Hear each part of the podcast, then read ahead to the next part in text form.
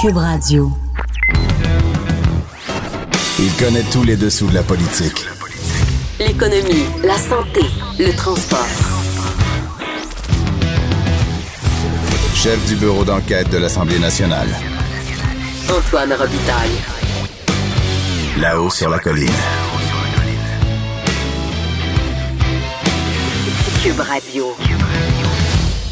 Bon mardi à tous. Alors, c'est là-haut sur la colline, deuxième journée de retour euh, des, des vacances. Et euh, on est très heureux d'être là aujourd'hui. Il y aura Gaëtan Barrette qui sera avec nous. On va discuter troisième lien, taxi, peut-être même aussi chefferie du PLQ. Alors restez des nôtres.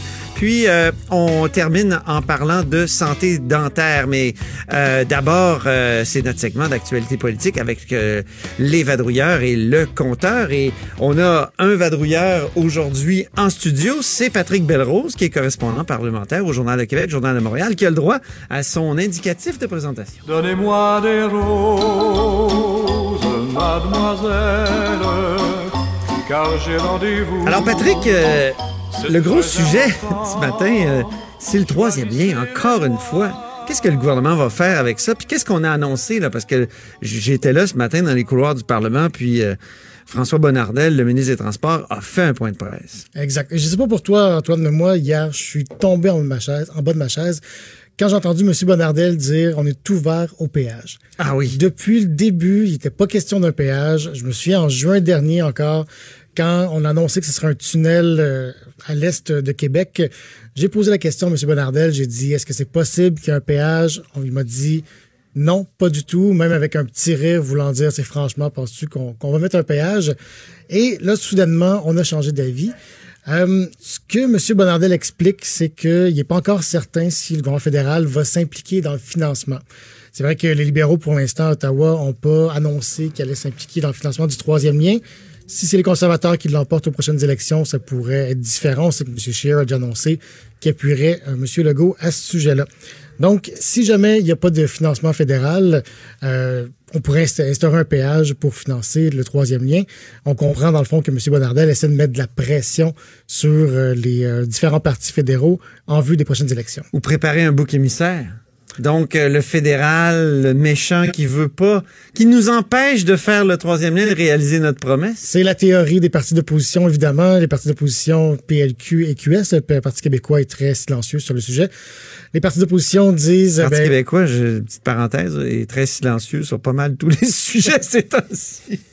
on peut dire ça aussi. Okay. Euh, donc, euh, Parti libéral et QS disent, ben, écoutez, on voit bien qu'en fond, le gouvernement réalise que ça va être difficile à faire, que ça va coûter extrêmement cher.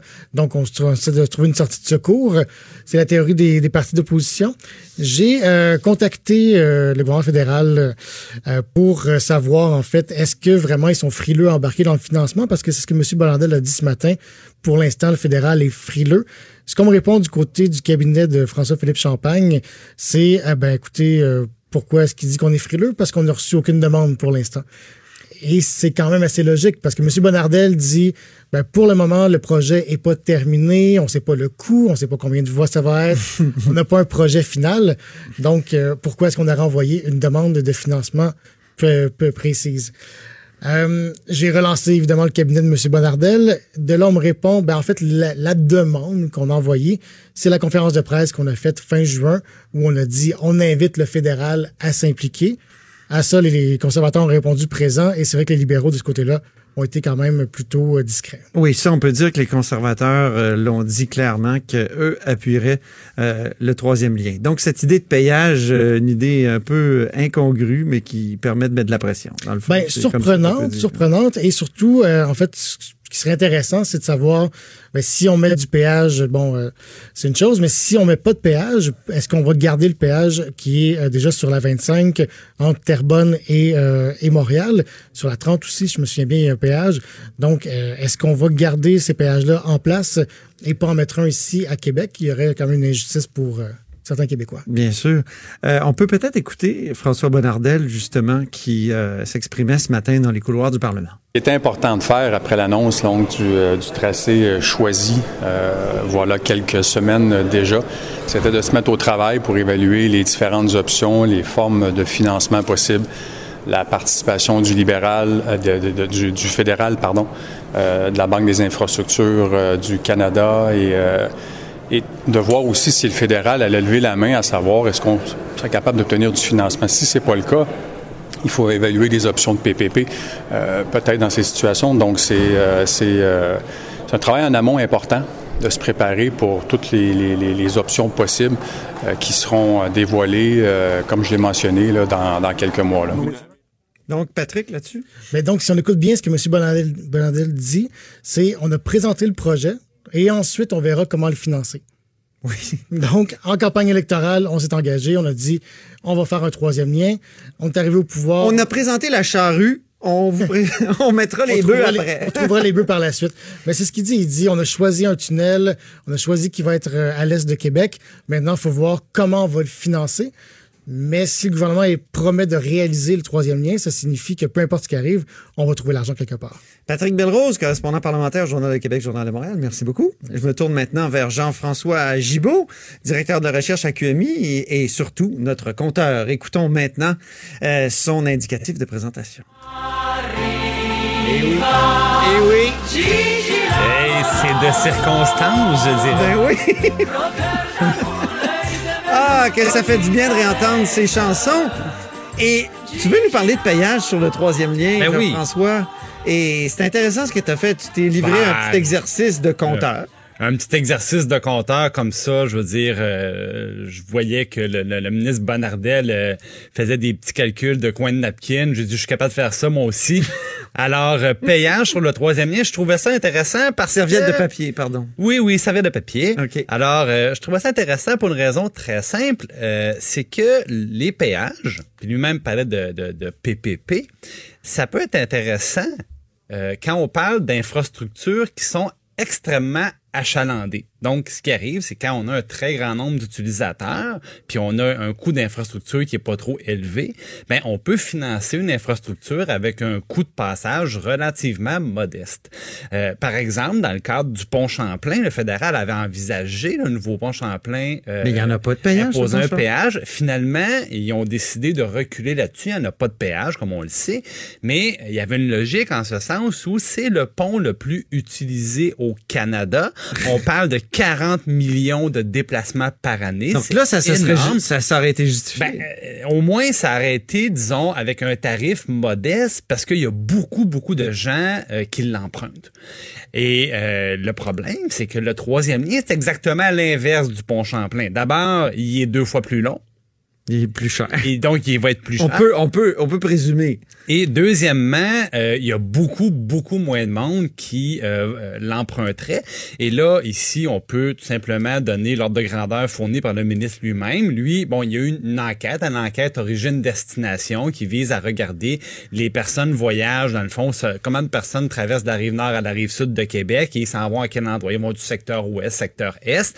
Et là, le ministre, en utilisant une définition très généreuse de ce que de ce qu'est l'est de la ville de Québec et l'est de la rive sud, a dit on parle à peu près 20 000 personnes, 21 000 personnes, de déplacements plutôt, euh, par jour. Donc ça, c'est l'estimation positive. Là, on a une fourchette de coûts pour le troisième lien. Ouais. On a un nombre de personnes qui pourraient ben, l'utiliser, un nombre d'utilisateurs, donc 21 000 on peut déduire ben, des, des, des, des, coûts de payage. moi, je me suis dit, allons-y avec une hypothèse optimiste puis une hypothèse pessimiste. OK, optimiste. Disons, qu'on veut financer le pont au complet. Si c'était un PPP, il faudrait le financer. Et disons qu'on veut le faire sur une période de 30 ans, ce qui est, ce qui est classique pour le paiement, dans le fond, d'ouvrage public.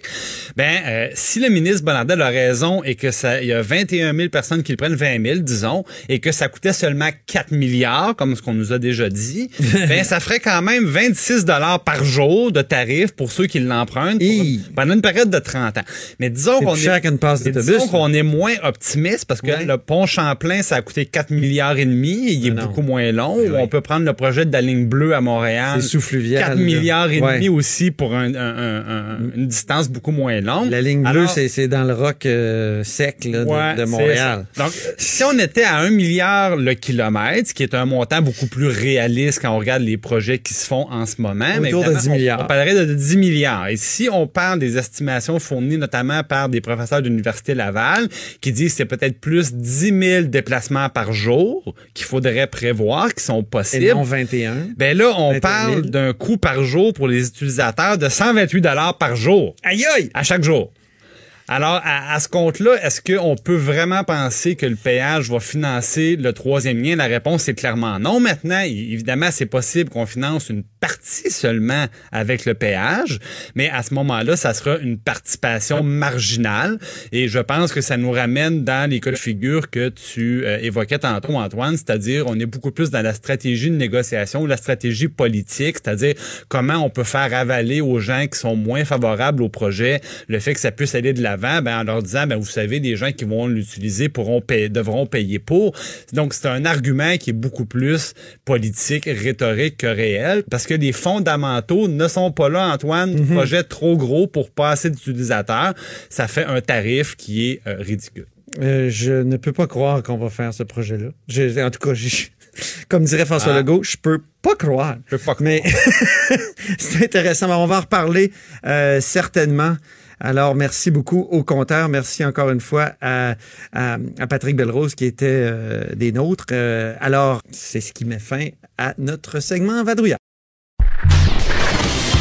Antoine Robitaille. Le philosophe de la politique. Là-haut sur la colline. Cube Radio. Alors, Gaëtan Barrette est avec nous. Euh, bonjour, Gaëtan Barrette, député de la Pinière. Euh, vous avez beaucoup parlé du troisième lien euh, ces, ces- ces derniers jours. Est-ce que ce projet-là, finalement, va se faire avec un payage? Ben écoutez, c'est pas moi qui l'ai évoqué, c'est le ministre Bonnardel lui-même dans une entrevue euh, ici même à Cube Radio hier. Et je vais vous dire une chose, moi j'ai réécouté l'entrevue. Oui. Puis j'ai constaté une affaire. Parce qu'il y a des gens autour de moi qui m'ont dit le ministre s'est échappé. Ben non, il n'y avait pas de pression. Euh, M. Trudeau qui faisait l'entrevue, une entrevue très cordiale, détendue. euh, vous, moi actuellement et même plus. Et puis là, bang, ça arrive comme ça. Puis j'ai bien vu que euh, l'animateur avait été interpellé, il l'a fait répéter. Puis c'est ressorti encore, tout est sur la table. Puis non seulement le péage est sur la table, mais euh, la nécessité du fédéral d'intervenir sera sur la table aussi. Ben, c'est parce que ça, c'est pas mal nouveau, hein, parce qu'en campagne électorale, le premier ministre François Legault a dit d'une façon claire, nette et précise, on va le faire à tout prix, puis on n'aura pas besoin du fédéral, puis il n'y a jamais des questions de payage. Et là, on arrive avec cette nouvelle-là, comme ça, un an plus tard, ben moi, ça me fait penser que là, il y a des grands, grands points d'interrogation euh, budgétaires euh, au bureau, au Conseil du Trésor. On est en train de préparer, au fond, euh, Bilou, la mise sur la glace du troisième lien, peut-être. Ça, non? ressemble à ça. Où on essaie de chercher un bouc émissaire qui serait euh, le gouvernement du Dominion. Ça ressemble à ça, pour Ah oui, votre hein? expression. En tout cas, moi, écoutez, là, on- on- vous êtes expérimenté en politique. Moi, j'ai moins d'expérience que vous. temps. j'ai quand même observé au fil du temps. Vous, vous avez été dans l'arène. Moi, je ne suis qu'un gérant de- d'arène. Pour ne pas dire c'est vous, c'est vous qui avez du plaisir. Nous autres, on souffle le martyr à tous les jours. Ah! C'est une plaisanterie. mais, mais là, au bout de la ligne, là, c'est une technique, ça, là. là. Ouais. On lance un ballon, puis pour moi, c'est très clair qu'actuellement, il y, a, euh, il y a un problème au gouvernement du Québec. Depuis leur euh, campagne électorale, moi, je dis que leur cadre financier ne tient pas la route, qu'ils ont beaucoup trop promis, et on le voit dans plusieurs dossiers. Je vous en donne trois comme ça en rafale. Ouais. Maternelle.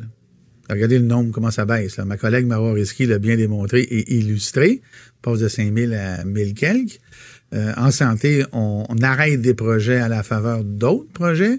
Et là, on arrive avec ça pour le troisième lien. Ouais. Ben, c'est parce que quand ça ressemble à un camion qui recule, là, il manque juste euh, euh, le son. Euh, Vous, avez dit en, en point de presse tout à l'heure qu'on avait investi 400 millions de dollars jusqu'à maintenant dans le bureau de projet. Ben, le bureau de projet a un budget qui est. euh, je dis pas que c'est tout dépensé, là, mais OK. on a. euh, ce- le bureau de projet a un gros budget et en général, puis je l'avais dit au crédit, le bureau de projet en général a un budget qui est proportionnel au coût Ouais. euh, global estimé du projet au départ. C'est pour ça que moi, euh, ce projet-là, il se fera pas à 4 milliards. Là. Ce projet-là, il va se faire à 7, 8, 9 milliards. Peut-être si on 10. se, peut-être 10, si on se fie euh, au budget du bureau de projet.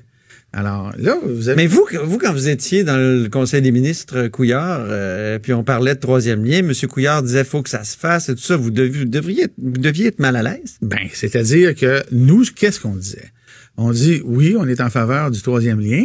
Après réflexion, après analyse, Là, on est passé de la campagne électorale à littéralement la phase de planification. Vous savez, la phase de planification, là, c'est la phase où on écrit essentiellement les plans de vie, là. Oui.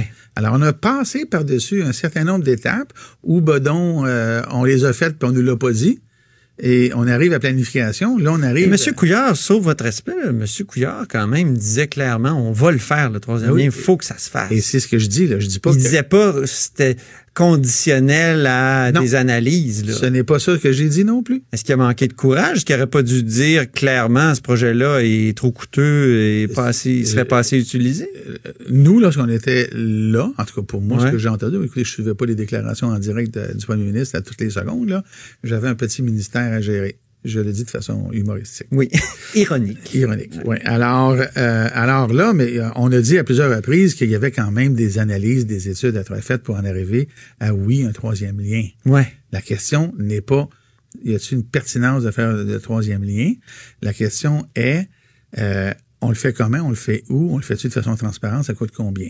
Est-ce qu'à un moment donné, on arrive à un point où le coût est tel qu'on doit euh, poser la Ouais. question ultime? Est-ce qu'on continue ou non? Fait que moi, quand un ministre des Transports arrive puis qui met ça à la table PPP payage, ben, pour ceux qui sont, mettons, de Montréal, là, ça, c'est le pont de la 25. Mm. Hein? C'est un pont autofinancé par les contribuables qui circulent dessus. C'est la raison pour laquelle vous En pouvez passer là PPP. à tous les matins. Il n'y a pas d'obstruction, il n'y a pas de congestion. Il faut payer, puis il faut payer un peu pas mal. Et ça, c'est le PPP. Il y a d'autres Troisième options. lien, ça serait cher, là, Ben, payage. je vous Tout à l'heure, on a fait là, une, une évaluation là, avec, euh, avec mon les avec les, ben voilà avec les flots actuellement euh, ou les flux là dépendamment de comment 21 000, euh, mais peut-être beaucoup moins. peut-être Euh, beaucoup moins il y a des de mémoire je pense qu'il a y a le chiffre de 15 000 12 500 par jour euh, a été évoqué mais ça c'est la réflexion qu'il faut faire moi je dis toujours la même chose. Moi je, m'inspire du milieu où je viens. Ça s'appelle le consentement éclairé. C'est pas être contre un projet, au contraire, mais c'est juste que si on va de l'avant, on peut-tu le faire de façon transparente, d'où euh, la demande de mandat euh, d'initiative que j'ai euh, déposé ce matin, faire à cette étape-ci euh, la lumière sur où on est rendu, parce que, et là je vous le dis par expérience, c'est impossible. C'est juste impossible. Là, c'est pas du tout de la petite politique. C'est impossible qu'ils ne sachent pas aujourd'hui un estimé très pas juste approximatif, là. Très près de la réalité, ils ne le peuvent pas. Comme aujourd'hui, ils peuvent pas ne pas savoir que, oups, il y a un problème à telle place, telle place et telle place. Je veux parler du projet de loi 17 Ouais. euh, sur les taxis. Vous, vous avez réclamé une, une compensation euh, globale. Où est-ce qu'on en est là euh, On est évidemment, comme dans tout, avec le gouvernement de la CAQ, on dit jamais la réalité quand c'est les chiffres. On pose des questions, on répond pas, et on décide de façon arbitraire. C'est comme ça que ça fonctionne à la CAQ. Moi, ce que je dis à propos des Là, taxis... les, va- les, les, les permis valent plus rien. là. Est-ce Voilà. qu'il faut vraiment donner la valeur à l'achat? Alors, euh, on va mettre les choses dans le bon ordre. Pas que vous les mettez pas dans le bon ordre, mais le bon ordre dans la réalité d'une société de droit. Vous savez, la CAQ, là, et ça, ça, ça me désole, là, ça me fait, je trouve ça insultant pour la population. Je vous explique pourquoi. Ouais. La CAQ revient toujours sur l'argument de ce que ça coûte aux, aux contribuables. On va prendre tout le monde, là, un petit moment de recul. L'entité qui exproprie au Canada, c'est toujours une entité publique. Une ville, la province, le fédéral. L'entité qui compense l'exproprié, c'est toujours une entité publique. Une ville, le fédéral, le provincial. Et la compensation publique est toujours faite à partir de la contribution des contribuables. Société de droit exige que dans cette situation-là, il y ait une procédure d'analyse compensatoire. Ouais. Alors, Qu'est-ce qu'on a demandé là? Qu'est-ce qu'on a demandé au, euh, au- à l'étude des crédits à M. Bonardel Est-ce que votre fonctionnaire qui est responsable des expropriations peut venir au micro nous dire comment il fait ça? Il est venu et malheureusement pour le ministre, il était très mal à l'aise. Il a dit oui, il y a une analyse qui est faite. Il y a des facteurs qui augmentent ou qui diminuent la valeur, mais elle est toujours établie en fonction de la valeur marchande. Pour une maison, on regarde des maisons identiques dans le voisinage. Pas compliqué. Est-ce qu'il y a un commerce là-dedans, pas de commerce, et ainsi de suite, les facteurs qui montent et qui descendent. Mais toujours une analyse objective faite par des experts qui amène euh, la valeur marchande du moment. Il n'y a eu aucun, aucune procédure de ce type-là chez les taxis. Et aujourd'hui, comme c'est un dossier compliqué qui s'étend pour plusieurs années, qu'est-ce que ça demande pour être équitable? Un espèce de conseil d'arbitrage de gens experts qui vont arriver, qui vont dire, comme c'est un dossier qui commence en 2015, qui est rendu aujourd'hui dans une procédure d'expropriation, voici ce qui est raisonnable. Moi, là, c'est là où je crie à l'injustice. Mm-hmm. On exproprie, c'est toujours public. On compense, c'est toujours public. Ça peut pas être ça l'argument. Euh. Et à la fin, il y a un montant, ben là, il faudrait qu'il se fasse selon les règles en place aujourd'hui. Euh, J'ai une petite question. Euh, Prenez-vous Uber, vous? Moi, je ne prends jamais Uber. Est-ce que vous êtes d'accord avec le fait que vos collègues prennent Uber? Parce que là, il y a une photo qui circule sur Twitter d'Hélène David euh, Ouais. qui, qui entre dans une voiture Uber. La réponse Est-ce qu'il n'est pas contradictoire avec votre discours au Parti libéral? la, la, la, le Parti libéral a pris une position lorsque Uber était illégal et lorsque nous étions en place. La consigne était très claire, on ne prend pas Uber. Aujourd'hui, la recommandation est très claire. Euh, on souhaite que Uber ne soit pas pris. Maintenant, Uber, aujourd'hui, c'est légal. Euh, je ne veux pas justifier quoi que ce soit, mais il est préférable, c'est clair, qu'on ne prenne pas Uber dans l'état actuel des choses. Maintenant, moi, là, et les taxis le disent eux autres mêmes, ils sont capables de vivre avec Uber dans un environnement réglementaire et législatif qui soit équitable pour tout le monde, à commencer par la compensation et à continuer par le projet de loi qui a plein d'imperfections. Est-ce qu'Hélène David a fait une erreur en prenant Uber? Ben, écoutez, euh, moi, je, je sais pas quand. Comment ça s'est fait, là? C'est pas une question pour moi d'erreur. C'était pas une bonne idée. Ben, disons que politiquement, là, ça, ça- ça- ça amène certains commentaires que bien des gens vont faire, mais la position que l'on a... C'était pas une bonne idée. Ben, essentiellement, c'était pas la meilleure idée, mais ceci étant dit, regardez la position du Parti libéral, je vous l'ai dit, là. Euh, nous, on, est- on ne propose pas euh, l'interdiction du bain au Québec. Non, non. Mais alors là, donc, euh, euh, mais il y a- il y a- disons que la situation doit être contextualisée, ce que nous faisons, vous et moi. On m'a dit que quand vous, on vous pose la question sur la chefferie, vous avez une image très particulière.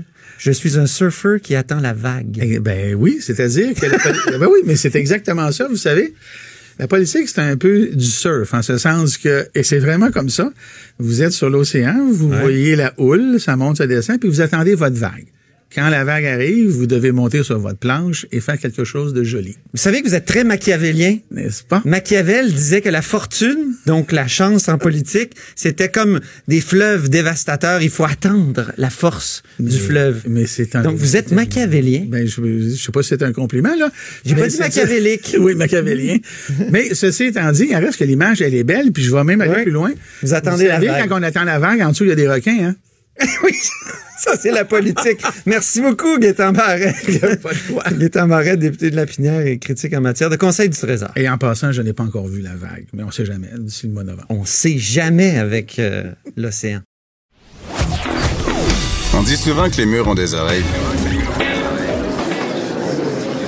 Nous, on a deux vraies oreilles à l'intérieur des murs du Parlement. Là-haut sur la colline. Cube Radio. Alors, ma prochaine entrevue, ce sera une entrevue avec les dents propres parce que je reçois Diane Duval, qui est euh, présidente de l'Ordre de- des hygiéni- hygiénistes dentaires du Québec. Bonjour, Madame Duval. Bonjour. Alors, euh, vous étiez ce matin en, en commission parlementaire euh, sur le projet de loi 29. Euh, Qu'est-ce qui fait ce projet de loi-là? C'est- un projet de loi qui porte notamment sur les soins bucco-dentaires. Donc, euh, on sait qu'il y a eu beaucoup de promesses électorales euh, pour améliorer la santé bucco-dentaire des Québécois lors de la dernière campagne électorale. Alors, que, que- je sais que ce projet de loi-là vous, vous convient en partie. Vous voulez des modifications, mais dites-moi, qu'est-ce qui fait de, de bien? Bon, d'abord, c'est un projet de loi qui vient modifier euh, le cadre de l'exercice, je dirais principalement de l'hygiéniste dentaire?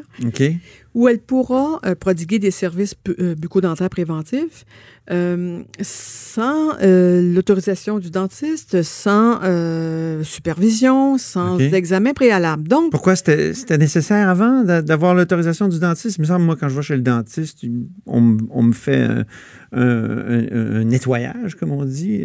habituellement, j'ai pas besoin de l'autorisation comme telle. Expliquez-moi. Alors, c'est de vous dire à quel point il fallait l'actualiser, la loi, parce que vous avez raison, là, l'hygiéniste dentaire procède, initie effectivement les soins d'hygiène dentaire, hein, fait votre nettoyage. Et le dentiste vient en dernier lieu, puis s'informer comment ça va, etc. Puis euh, demande à l'hygiéniste dentaire, ben, qu'est-ce que vous avez observé dans la bouche du, euh, de monsieur?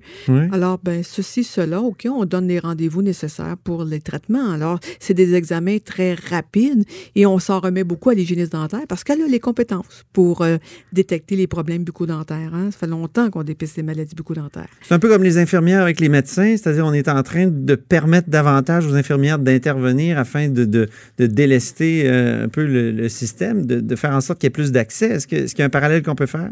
Tout à fait. Le Collège des médecins a montré la voie. Il y a un, plus grand partage euh, d'activités entre les professionnels de la santé. Le domaine bucco-dentaire là, a été épargné jusqu'à maintenant parce que depuis 2003, euh, les euh, professionnels de la santé là, ont vu moderniser leur champ d'exercice, ont vu leur autonomie professionnelle arriver avec des changements au code des professions. C'était pas encore le cas là, dans le domaine. Mais y, a des, il y a des gens qui n'ont pas les moyens, ils n'ont pas d'assurance, ils n'ont pas l'argent pour être suivis dans le seul guichet, je dirais le guichet unique du cabinet dentaire. Mais ils iront plus voir un, un, dentiste, les gens, ils vont aller voir directement un hygiéniste dentaire qui vont pouvoir s'ouvrir un, un, un, cabinet, c'est ça? Est-ce que je comprends bien? Les hygiénistes sont très mobiles. Hein? Okay. Je vais vous donner l'exemple à Trois-Rivières. Il, y a une, il y a une clinique de solidarité sociale en hygiène dentaire et euh, ils voient les personnes les plus démunies, puis ils tracent les corridors de soins hein, pour Mhm. mm -hmm. être référés chez le dentiste. Okay. Il, y a des, il y a des personnes qui ont besoin de ce contact-là premier. Et rien qui empêche euh, présentement au niveau des, des études que les dentaires puissent intervenir en premier lieu. Au contraire, c'est favorable de bien nettoyer la bouche. Mais est-ce qu'on peut aller voir une hygiéniste dentaire sans aller dans un cabinet de dentiste? C'est un peu ça ma question. J'ai l'impression que c'est... Oui? On, oui, oui, tout à fait. C'est ce qu'on mise parce qu'on a dit ce qui euh, a cours présentement dans les cabinets. On peut initier, même si la loi dit pas ça, la réalité fait en sorte que l'hygiéniste dentaire est capable d'évaluer, là, est capable d'évaluer son travail, okay. comme les autres professions de la santé. Vous faites plus ça avec un physiothérapeute. Vous allez directement au physiothérapeute. Ben oui. Vous allez directement à l'acupuncteur. Vous allez directement au denturologiste. Mmh. Alors, c'est la même chose pour l'hygiéniste dentaire. Okay. Donc, c'est un grand pas qu'on demande au gouvernement de faire pour permettre euh, au moins des services, surtout pour les gens qui n'ont pas les moyens, là. Donc, la loi change ça, permet donc à, à l'hygiéniste de, de, recevoir des gens sans nécessairement avoir une recommandation d'un dentiste. Euh, ça va vraiment améliorer la, la, santé dentaire des Québécois, selon vous? Parce ben, qu'on a besoin, d'après ce que je comprends, là. Vous nous avez entendu, à peu près sur toutes les tribunes, euh, il y a depuis deux ans, dire qu'au Québec, là, les Québécois ont la plus grosse facture de soins bucco-dentaires, hein, les coûts les plus élevés, ouais. et la moins Au bonne, Canada? Okay. la moins bonne santé bucco-dentaire. Ben oui. Et on a fait une étude indépendante. Donc, en fait, on paye très nous. cher, puis on a moins bonne santé dentaire. On consomme énormément de soins curatifs. Pourquoi? Parce qu'on a trop tardé à permettre la prévention à s'exercer de façon plus autonome, ce qui n'est pas le cas ailleurs. Dans les autres provinces canadiennes, notre voisine, l'Ontario, les hygiénistes dentaires sont autonomes. Ils peuvent faire effectivement leur nettoyage, appliquer des mesures de prévention sans nécessairement avoir un diagnostic préalable. Et donc, ceux qu'on on gradue au Québec peuvent aller travailler. Et le, le diplôme du, donné par le ministère de l'Enseignement supérieur, ben, il ouvre l'accès à, à, la santé bucco-dentaire des Ontariens au moment où on se parle. C'est okay. aberrant, alors. Est-ce qu'il y a de la résistance de la part des dentistes? Il y en a toujours eu de la résistance. D'après ce que j'ai compris, oui. Hein? Oui. Mais écoutez, on, il y a des enjeux, il y a des enjeux financiers importants. C'est des soins qui se donnent au privé. Alors, quand vous faites l'addition de tout ça, oui, ce sont des enjeux, mais le gouvernement doit être guidé par le bon personnel au bon endroit pour assurer la pérennité de ces programmes, puis assurer qu'il y a des clientèles qui sont laissées pour compte et qu'ils soient aussi desservis Mhm. mm -hmm. par les hygiénistes dentaires. Pensez aux zones en pénurie, on en a parlé cet été, là, ouais. qui sont en pénurie de main-d'œuvre et tout. Là. Ah oui, c'est un problème, ça, chez euh, les, les, hygiénistes dentaires, comme, comme dans plein d'autres euh, euh, donc professions et métiers. Bon, ben écoutez, Madame Diane Duval, merci beaucoup. Merci ben, d'être venue à la haut sur la colline, puis bonne chance pour la suite. Ah, ben c'est le combat d'une vie. Hein. Ça fait Okay. 40 ans qu'on qu se bat dans ce dossier-là, mais pour ma part, je, on est patient et on croit que le gouvernement va faire le bon pas, là, maintenant. Merci. Alors, c'était Diane Duval, euh, présidente de l'Ordre des hygiénistes dentaires du Québec. Cube Radio.